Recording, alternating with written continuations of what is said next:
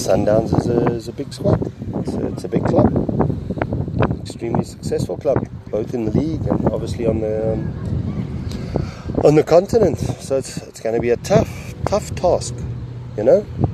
But like I said, you know, if you got the right mindset and if you got the right mentality and you got that winning mentality, nothing stops you from going there and, and getting a desired result. You know, the fact that you're playing a massive game now against Mamelodi Sundowns, what you do know is the players will be motivated.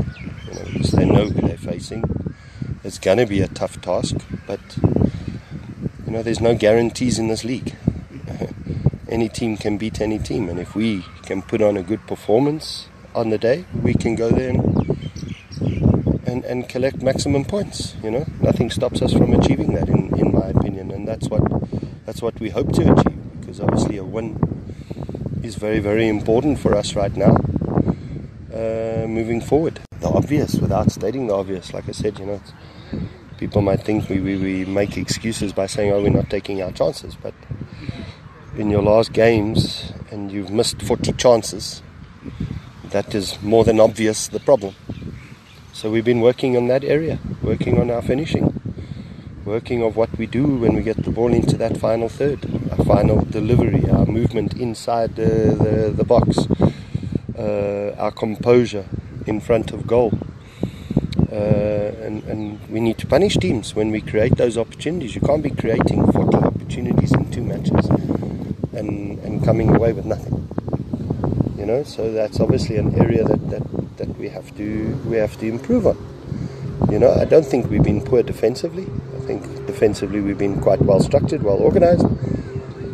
But you, you can't ignore those things. You, you've got to continue working on, on your defensive shape and your defensive balance. You know, um, you don't want to be going into attack and leaving yourself exposed at, at the back, you know. And once or twice we've we found ourselves in that situation. Yeah, in the last game, you know, on the on the counter, but that was expected. We were one 0 down. We were looking to get ourselves back in, but I don't think many teams have really caused us any problems, and I think we, we could have had far better results had we have put the ball in the back of the net. So that's been the main focus. Yeah. I've been very, very happy with what we've seen so far during the week. We still have a few more days for me to make a decision in terms of the lineup. Everybody's holding up their hands, which is good to see. A uh, few players have come back from niggling injuries, which is also a good thing.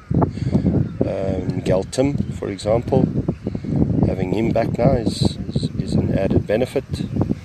Uh, Tami Sangweni also He's, he's almost fully match fit. Gabriel Nyoni.